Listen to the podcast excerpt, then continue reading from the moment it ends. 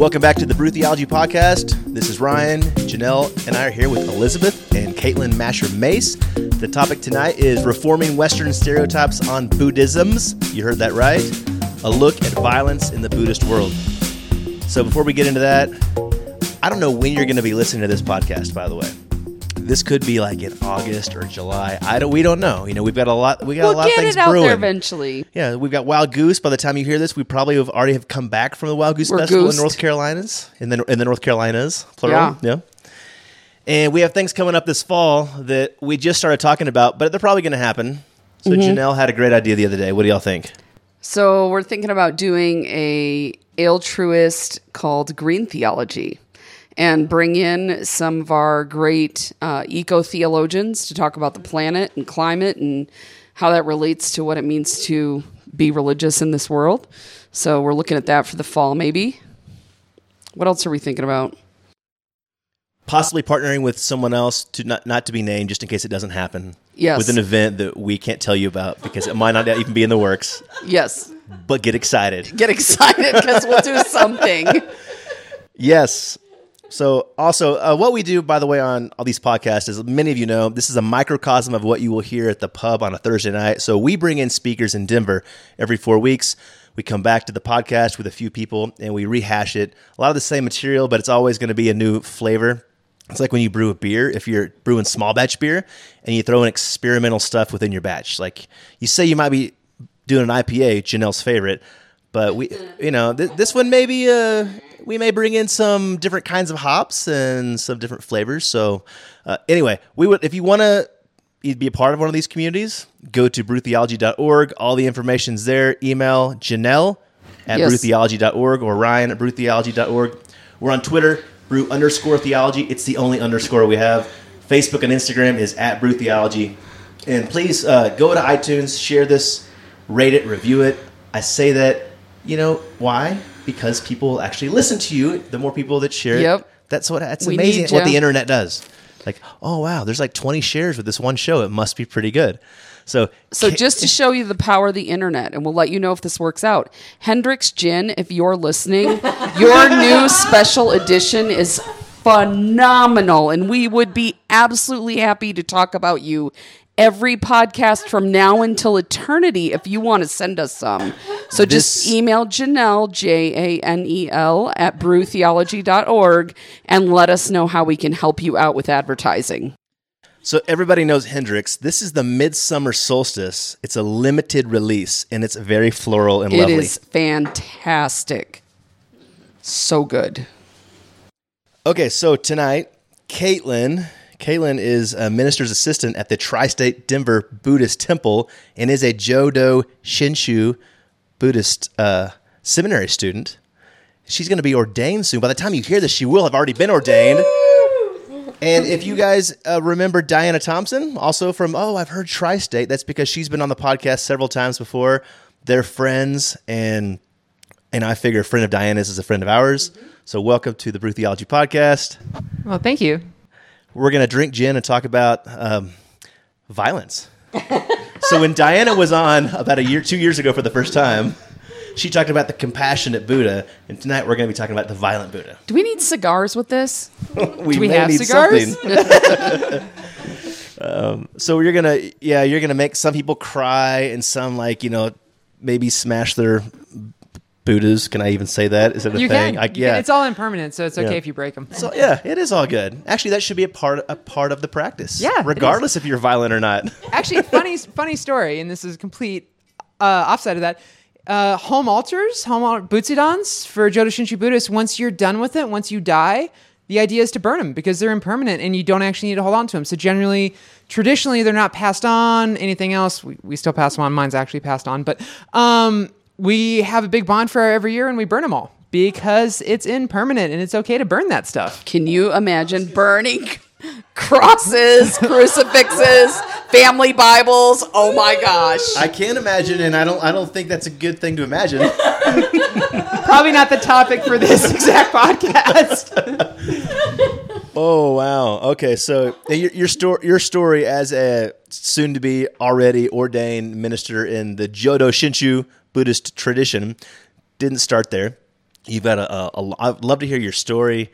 Uh, love for the listeners to hear your story because you Okay. grew up. You grew up in a very different context than Diana did, who I was did. just Buddhist the whole way through. Uh, so tell us a little bit about your religious faith trajectory and how you ended up as a ordained minister. Sure. Um, I grew up in a pretty conservative Christian household. Um, I went to Lutheran service every Sunday, uh, ELCA, and um, like habitual Sunday school attendee. Try to get that perfect attendance ribbon every year. And uh, so, as I as I grew up, I went to Catholic school starting in seventh grade. So I go to mass once or twice a week, and then I'd go to uh, Lutheran service on Sundays. And so it's it's interesting looking back at it. I even graduated within one of the nicest Catholic cathedrals in the states down in uh, Santa Fe, so St. Francis Cathedral, beautiful. Um, I mean, it totally was made with slave labor, but you know, it's beautiful. There may be some of those jokes in there. If you're listening, you're like, "Do I laugh? Do I not? I don't know." That was an actual co- comment, but if you could only be here right now, My delivery's a little dry. I apologize, y'all. it's good. It's so good. I'm, I'm a New Mexican. I can't help it. It's just kind of it's kind of bred in. Uh, yeah. So no, I grew up um, a pretty hardcore Christian, jamming out to Michael W. Smith when I was a kid. I remember the first time I tried to buy one of those um, parental guidance CDs. It was it was Mace because it's my same as my last name, and I was really excited to get that Mace album. And uh, my mom had to take me to Hastings, which was like the Best Buy of New Mexico because we don't have nice things.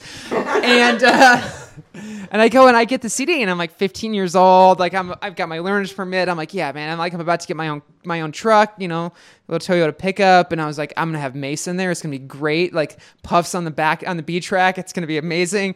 And I get the parental guidance one, and I look at my mom because you know at the time you had to be like 17 or 18 to buy these, and she goes, "You're gonna sin in your car." what would Jesus think, Caitlin? Yes. Now, of course, she didn't know I was checking out the cheerleaders at this exact time in my life. So, I mean, I was gonna say there's other ways to sit in your car, but yeah. I worked on it. I'll tell you that much. But um, there, there were a lot of other things going on in my head at that exact moment in time. But I was like, "N- no. And so that's how I ended up with the uh, edited version of the Mace album. None of my friends wanted to listen to that one. I'll tell you that much. No one was ripping that CD. So good. But yeah, no, I uh, I made it through college. I went to the Colorado School of Mines, majored in mechanical engineering and Japanese language, and um, 2005 ended up in Japan. Uh, and accidentally stumbled upon a Buddhist temple where I ended up spending the night, and it blew my mind and started a long journey with Buddhism, which settled at uh, the Tri State Denver Buddhist Temple here in Denver. Um, and uh, actually studying under Reverend Thompson. Like she had just just been assigned there, and I used to go to study classes and everything else. And next thing I know, I'm in seminary, and here we are. so went from being a petroleum engineer to a Buddhist minister. That's the normal track I hear. Yeah, there's crazier stories. Yeah. One or two. Uh, okay, so here you are. Uh, you know, you're in this. What I what I think from what I, little knowledge that I know, and I think we all know from our community of the Jodo Shinshu tradition, which I still I think I'm finally saying it right after all these years. Thank you, Diana. You be ha- you'd be happy to know if you're listening right now. Is uh, it seems like it's a very it's a very compassionate, loving, gracious. All the flowers and feels that go along with it. Of course, without the meditation, from what we understand now, more more smoking cigarettes and less meditation. Uh, but that you know that that said, uh, you're you're sort of turning. Well, you're you're un, you're unveiling. There's a revelation here. There's an there's an apocalypse upon us, and and you're saying that uh, we got to look at history in, in the light of which we should read history as, a, as an objective human being, as a, as a community and as a world. So I'm going to start off with this quote that you gave us from the BBC because this seems to be what we all think. It says that nonviolence is at the heart of Buddhist thinking and behavior. The first of the five precepts that all Buddhists should follow is, quote, avoid killing or harming any living thing. Buddhism is essentially a peaceful tradition. Nothing in Buddhist scripture gives any support to the use of violence as a way to resolve conflict. Okay, hear that again. Nothing in Buddhist scripture gives any support to the use of violence as a way to resolve conflict. And then we have this 2,500 years of Buddhisms, different expressions, which I'd never heard Buddhisms, by the way, which is kind of like in Christianity. I don't know if you Christianities know, but there's lots of people say, "What kind of Christian are you?" And I'm like, "Well, yeah, what? Kind, how long? How how, how long of a conversation do you you know?" But there's uh, yeah, to just label somebody as a Buddhist or as a Christian. Um, so first off, let's let's speak of the differences right between the modern Western Buddhism that we all think of, like this quote right here, and then where you're headed in this overall thesis, if you will. Yeah, sure. Um, well, here's here's what I'm gonna do. I'm gonna go ahead and read a quote from a another Buddhist sutra because I, I, really love this BBC quote here that uh, makes an absolute statement. And if there's one truth in Buddhism, there is no absolute statements. Uh, this comes from the Bodhisattva Gokada Apavisaya Vakarvana Nidesa Sutra. And yeah, I don't know if I said that right because uh, Sanskrit and me aren't great friends. But uh, so this is from that sutra. A king who is well prepared for battle, having used skillful means in this way, even if he kills or wounds opposing troops, has little moral fault or demerit, and there will certainly be no car- bad karmic result. Why is that? It's because the action was conjoined with the intentions of compassion and not abandoning. On the basis of having sacrificed himself and his wealth to protect living things and for the sake of his family, wife, and children, there is immeasurable merit, even strongly increases. So, literally, what this says is if a king vanquishes his em- enemies with righteous violence, as long as that violence is righteous, he's good to go, and his roots will actually increase and his merit will be better kind of the exact opposite of what we're seeing in this BBC statement, as this is a doctrinal part of the Pali Canon. Um, yeah. That's really similar to um, a concept that many military Christians believe, which is called the just war theory. And that if it is a just war, that if you're stopping something truly evil, then it's okay. And and I actually believe that, but um, there's a commonality there that surprises me. So what I do find interesting on this rabbit trail here, if I if I, if I can, just because I, hear just war and I think about our tradition and all the people who've talked about just war. From what I understand, in the context of when that came out, it was to limit wars because wars were just flying at in the name of God left and right. And this and this, whereas I, I, is there a distinction between I think the contextual view of just war was to limit wars versus this? So I think it's it's the more the starting point is within Buddhism the idea is that there should be no war. So there is there is truth in that BBC statement in that you shouldn't instantly be going to armed conflict. And what you're saying here is once you've gone through all of the circumstances and causes um, that would limit warfare, and you get to the point where warfare is the only option, that you have ju- uh, used valid compassion and that you have used um, wisdom, and thusly this becomes upaya, yeah. I was wondering when that word was going to come up. Upaya. Is upaya. That, upaya. Yeah. So upaya. Um, you've used upaya, and thusly you're acting for the causes and conditions that happen in that exact moment. So you have no choice but to fight. But if you're going to fight, you must fight all out, and you must fight to the conclusion of the battle. But then you have people being people and they continue with this sort of way of thinking of well i mean i can i can justify just about anything because power power is a real thing. And if i'm a human being and my tribe is is uh, going to be torn down by this other king and this other oppressor then i gotta so do you do you use scripture the way that i guess every religion has used scripture to then justify fighting other powerful kings and rulers? Yeah i think absolutely. And this this scripture itself, the earliest copies of it come from about the fourth century CE, and it comes out of Tibet. And so, whether or not this was something that was actually delivered by Shakyamuni Buddha, the historical Buddha, or not, um, is something that's definitely up to uh, argument. And in Buddhism, that's not an uncommon thing for us to argue about because all the original scriptures, all the original sutras, um, would have been either orally transmitted or written down on um, medium that wouldn't last for long periods of time. So banana leaves, organic medium, not your really good papyrus that you see coming out of um, Egypt and all those other uh, Palestine and those other places where you get the actually a better writing tradition than you will see um, through the Indian Dharmatic traditions. And so this could be a sutra that was actually given by Shakyamuni Buddha, or it could be a compilation of other teachings, um, or it could have been something written to justify means And for us, that's not as big of a deal as you might see within like a Judeo Christian tradition. Would it matter if it's from the original source or not? No. Okay. Um, so out, outside of just this sort of just war theory kind of a, a concept, which I think our, the listeners will, understand that to a degree. Um, can can you just kind of go through? You went through all these different eras and stories from your tradition to China and so forth. Yeah. Uh, I thought that was fascinating, and I know that most people who are listening to Facebook Live aren't the same ones that are, are listening to the podcast. So, can you go through some of that for us tonight? Yeah, sure. I'd love to. Um, so, and this, so the story I'm going to tell here is directly related to Jodo Shinshu Buddhism. So, this isn't the story of all Buddhisms, but rather the story of the Buddhist school, sect, belief system that I belong to. So, and it's it's a unique uh, unique school, unique belief system. While it has many of the same practices that you may see in China or in any of the Southeast Asian countries, Mongolia, and other Japanese forms of Buddhism, we are unique in a couple uh, factors, and they're all going to play into how our history evolved.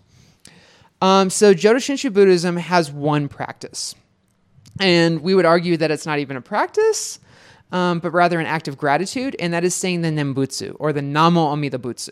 So when we say Namo Amida Butsu, we are literally saying, I take refuge in the Buddha of infinite light and life. And that is the only actual practice we have. We chant and we do a lot of other stuff, but it's all in order for us to more fully focus um, both our beliefs and our understanding and our lives around the Nembutsu. Um, this is important because this practice is actually goes back as far as Mahayana Buddhism goes, and there's a lot of famous sutras: the larger sutra, the smaller sutra, the meditation sutra, um, and several others that focus directly on this practice. And famous Buddhist teachers throughout history, all the way from Nagarjuna, who's considered the second Buddha, all the way through uh, Shinran, who's my teacher, or this head of my lineage. Um, so Shinran head of my lineage, um, born in the 1100s, died in the 1200s, was a Tendai monk, Tendai being a form of esoteric Buddhism. Uh, and he started on Mount Hiei in Japan and was dissatisfied with the teachings in which he was receiving, and he didn't think he'd be able to reach enlightenment. Um, there's a lot of really fun dream visions that's involved with this. The story is really involved into a great theatrical story. Um, I'm positive that certain aspects are true in that um, we have letters from his wife actually describing a lot of these things um, and how he experienced them, but we also use them in ways to teach lessons. Uh, but Shinran came down off Mount Hiei, which is this giant monastery area outside of the city of Kyoto where there was 30, 40,000 monks and went and found the rock star of his time, a guy named Honen, who also was feeling disaffected, who also felt like he needed to come off the mountain and start teaching this Nembutsu practice to everyone that would hear. So not only, you know, no longer meditating, no longer doing these really difficult practices, but rather just saying the Nembutsu and spreading that practice to everybody. The idea is they thought that they could save everybody through this Nembutsu practice. And obviously, it's still propagating in the fact that the Japanese mission came over here to the States in the 1800s, and we formed the temple like we have here in Denver, and they got me, a six foot two tall Irish girl. So obviously, things are happening. Um, but we continue we continue on and Shinran comes down off the mountain and learns this teaching from Honen and they can start to proclamate it out. And Honen actually has all these followers and they they write thesis and start spreading it and it really starts pissing everybody off.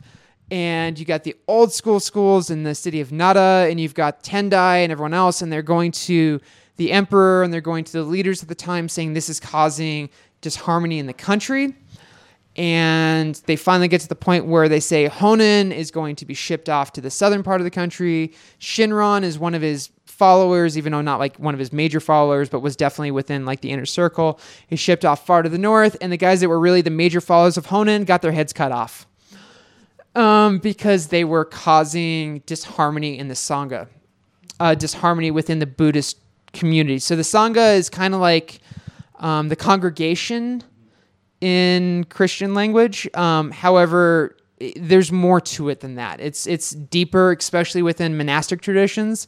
in that the sangha um, are those that you live with. So if I was a nun or a monk and I'm spending the rest of my life in a monastery, those that I live in the monastery with are my sangha. And there's a lot of rules governing the sangha. They're called the vinaya.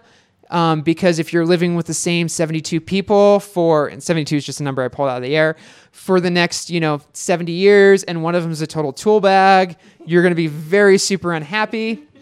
And so they were applying this to everybody and um, basically saying these people are causing disharmony in the Sangha. And this is one of the major sins you What kind of disharmony leads to beheadings? the kind where you're giving uh, peasants hope. You give peasants hope, and they're going to want more. And that's a long tradition of things we try not to do, especially within um, more dictatorship rule, which we were seeing in Japan at that time. So you can start giving peasants hope, and you start, you know, slandering the right dharma and all these other things. And the next thing you know, we got to behead these people because that is a lesson. So Shinran sent way up north, Honen sent way down south. The student never sees the teacher again as Honen passes away before Shinran makes his way down south. Um, however, Honen's able to argue his case over the next 10 years, and eventually everybody's pardoned, which is why Shinran was able to continue to teach and, and didn't lose his head. Um, so he continues on south and teaches for the next uh, 60 years um, and Jodo Shinshu is born, even though it's just kind of this faith tradition of farmers and peasants and uh, the Burakumin, the untouchables, those that work with meat, those that kill, undertakers, not really like, you know, your uppity uppities. Even though we did have samurai and daimyo and like strong, important people that follow this faith, it wasn't really, you know, like the, um, it wasn't always the top class people. This is, this is like similar to a, a reformation would be like a, a actual practice of religion for the people. Yeah, in fact, um, it's pretty common to compare Martin Luther to Shinran Shonin. That's a pretty common construction uh, when doing Buddhist Christian studies. There's a lot of articles and a lot of papers written on calling Shinran the Martin Luther of Japan, which is ironic since Shinran was only about 250, 300 years before Martin Luther, but you know, that's fine. and he didn't he didn't nail a bunch of stuff to a church door. He uh, he got his buddies beheaded. Um, but you know, uh, so Shinran spends the rest of his time, ends up uh, dying, and his followers build a mausoleum to him, which is named Otani Mausoleum. And this becomes a place where pilgrims are coming. Shinran never wanted a temple built after him and never felt himself the leader of a sect. In fact, he died assuming that the teaching would just continue on and that he would just be a minor footnote. Um, wasn't really true because he was so loved by everybody, and his daughter ended up. Um, his daughter and her husband built this mausoleum and built all these um, shrines to him, not to him, but like to remember him. That's way to proclamate the teachings. And over the next 150 years, this builds up into an actually pretty good sized temple. And that's where the problems start again. because by this time, they start pulling members away and funds away and attention away from Tendai, whereas where Shinran and Hon- his teacher Honen originally came from. And Tendai has a lot of problems with this, and so they come down off of Mount Hiei, storm down the mountain. Uh, you know, just think of like the Mongolian horde in, in uh, South Park, they come down and they uh, they come down with their warrior monks, which were definitely a thing actually. Even though we see them like in cartoons and um, video games, they were actually a thing. Came down, broke up the mausoleum, burned everything down, killed a bunch of our priests, and the leader at the time, uh, Shinran's ninth grandson or ninth great grandson, a direct descendant, guy named Rennyo, heads to the hills and starts building up support in other places, and around him build something called the Ikko Ikki. Ikko meaning single-minded, Ikki meaning league or group, or uh, in this case, army and um, kind of fight back against Tendai and kind of continue to spread the proclamations of the teaching and kind of just give the idea that, you know, you're not going to be able to push us around. And eventually peace is made and we go back and rebuild a new temple. Uh, a really beautiful piece of land that we got from um, ten, or we got from Mount Hiei, overlooking a bay, um, over which eventually becomes the city of Osaka. Um, so we built a giant temple there, and for the next 150, 200 years, everything's great. We continue to grow and grow and grow, and we have all these temples built out in the country that end up having towns around them that don't pay taxes because we were just keeping all the money for ourselves, and they all turn into forts. And Japan was really splintered at this time, and so they. Uh, they don't really have a leader. The emperor is there, but the emperor has very little power. And so Jodo Shinshu is consolidating a lot of power. Well, a couple warlords pop up during this time, and one of the most famous ones is a guy named Oda Nobunaga. And there's a lot of samurai dramas written about him, and there's a lot of uh, movies and stuff. You can actually go on Netflix, and I think there's three or four different Oda Nobunaga films on Netflix right now. Um, he was apparently quite the handsome fellow.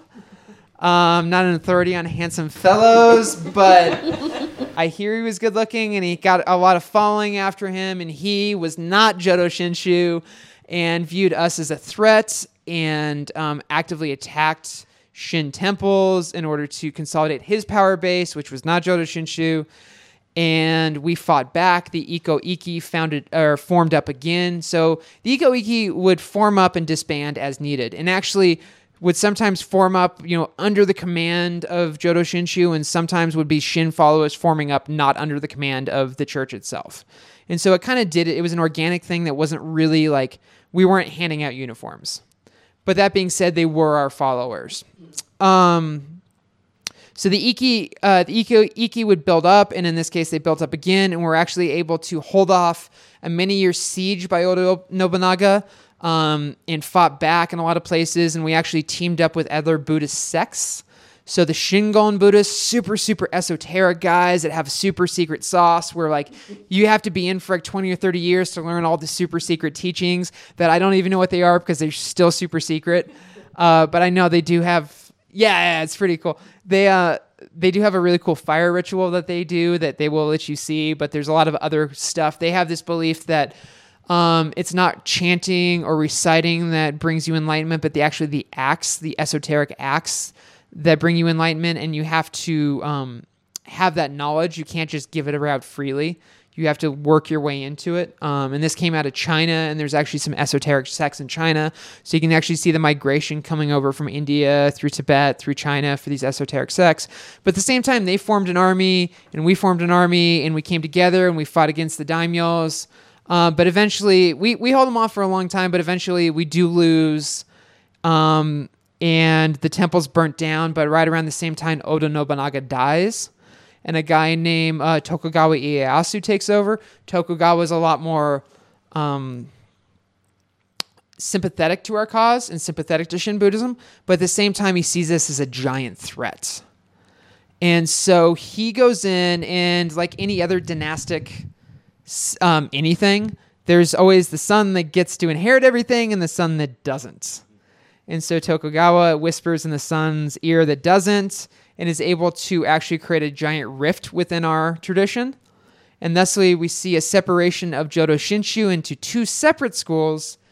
Um, although in actuality, there's actually 10 schools, but there's two major schools, uh, which becomes Honganji Ha, which is us, or Nishi Honganji, which means east, and Higashi Honganji, which means, or flip that, Higashi Honganji, which means east, Nishi Honganji, which means west and we are Nishi Honganji here at TSTBT, Higashi uh, Honganji. There's a couple of temples here in the states.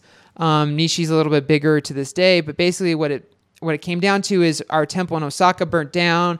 They didn't let us rebuild in Osaka, but they gave us a bunch of land in Kyoto, which was even better because that's the imperial capital and it's kind of moving on up. And there's two temples built. They're three blocks from each other. They dislike each other, and they are the two head temples of our two sects. First church that, and second church. I was gonna say there, yeah, quite similar story. Indeed. Hmm. Huh. Okay, so here we are. modern day is, is, are there modern day issues i mean because a lot of this stuff historically we, we can all say all of our traditions catholic protestant eastern orthodox i mean you name it in christianity in buddhism same thing what about modern modern day uh, within your own tradition and outside of it? What what kind of violence is being done in the name of not God but in faith practice people? Uh, in the name of the Dharma, maybe would be a way to put it. Um, within Shin Buddhism, we've stepped back a lot. There is not a whole ton of conflict. There's some issues within the Otaniha sect, the, the Higashi sect. It has more to do with money and doctrinal disagreements, but they're not stabbing each other anymore, which is solid. We've we've moved forward in Japanese uh, Buddhism. Uh, however, there is a lot of violence in Buddhism throughout the world. Um, we've got violence in Burma, we've got violence in Sri Lanka, we've got violence in Thailand. Um, Burma, Myanmar, depending upon how you want to, which word you want to use. Uh, for a long time, there was actually standing armies that would define themselves as Buddhists. So the uh, the Karen People's Buddhist Army, and they actually wore the flag on the side of their uniform of the um, the International Buddhist flag.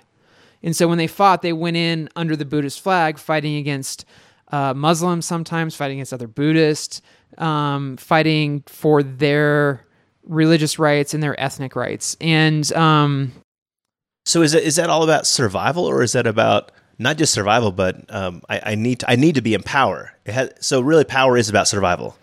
And I, I think in the Karen people, there's a little bit of all those things. Um, they were, like a lot of Burmese people, deeply segregated based upon um, race or perceived racial differences from one group to another and whether or not there's in power. And the military junta, which ran Burma for so long, would single out different ethnic groups. Um, and uh, religion, while important to them, wasn't key, and they looked to certain leaders as figureheads and everything else. And so there was violence done in that. And now that you, they, the junta no longer has absolute power, Buddhists have come together to say the Muslims have caused all the problems, and they've gone ahead and killed all of them or working on it. Um, and there's different times that different monks have been able to say, you know, this is against the teaching, it's against the Dharma, it's against the family, and thusly we have to commit violence, whether in, whether explicit or implicit violence. And there's there's really a differentiation between those two. So if we look at like implicit violence that also becomes explicit, we can talk about like self-immolation of Vietnamese monks during the world or during the Vietnam War. Um, they're not harming anyone else by lighting themselves on fire. However, they cause a violence like reaction to those that see this. And so, in a lot of ways, that's sometimes the most effective violence because we all, every time we look at that picture, we think, oh my God, that could be me on fire. Oh, wow, that would hurt really bad. And wow, someone had so much faith or so much belief or something else that they set themselves on fire as an example against this. And because it's done in the name of religion, and especially in the name of a, as proclaimed by the BBC, completely peaceful religion, this means more than it would if it was done as a suicide bomber running into a marketplace in Kabul. Even though, in, in essence, the, the act is almost exactly the same. And so it then becomes about our perception. So it may be perceived completely differently by us in the West versus those in Vietnam or those in any other Buddhist country. And that's kind of, that picture became very, very important to us in the West because Buddhists aren't supposed to do that. That's not how we do.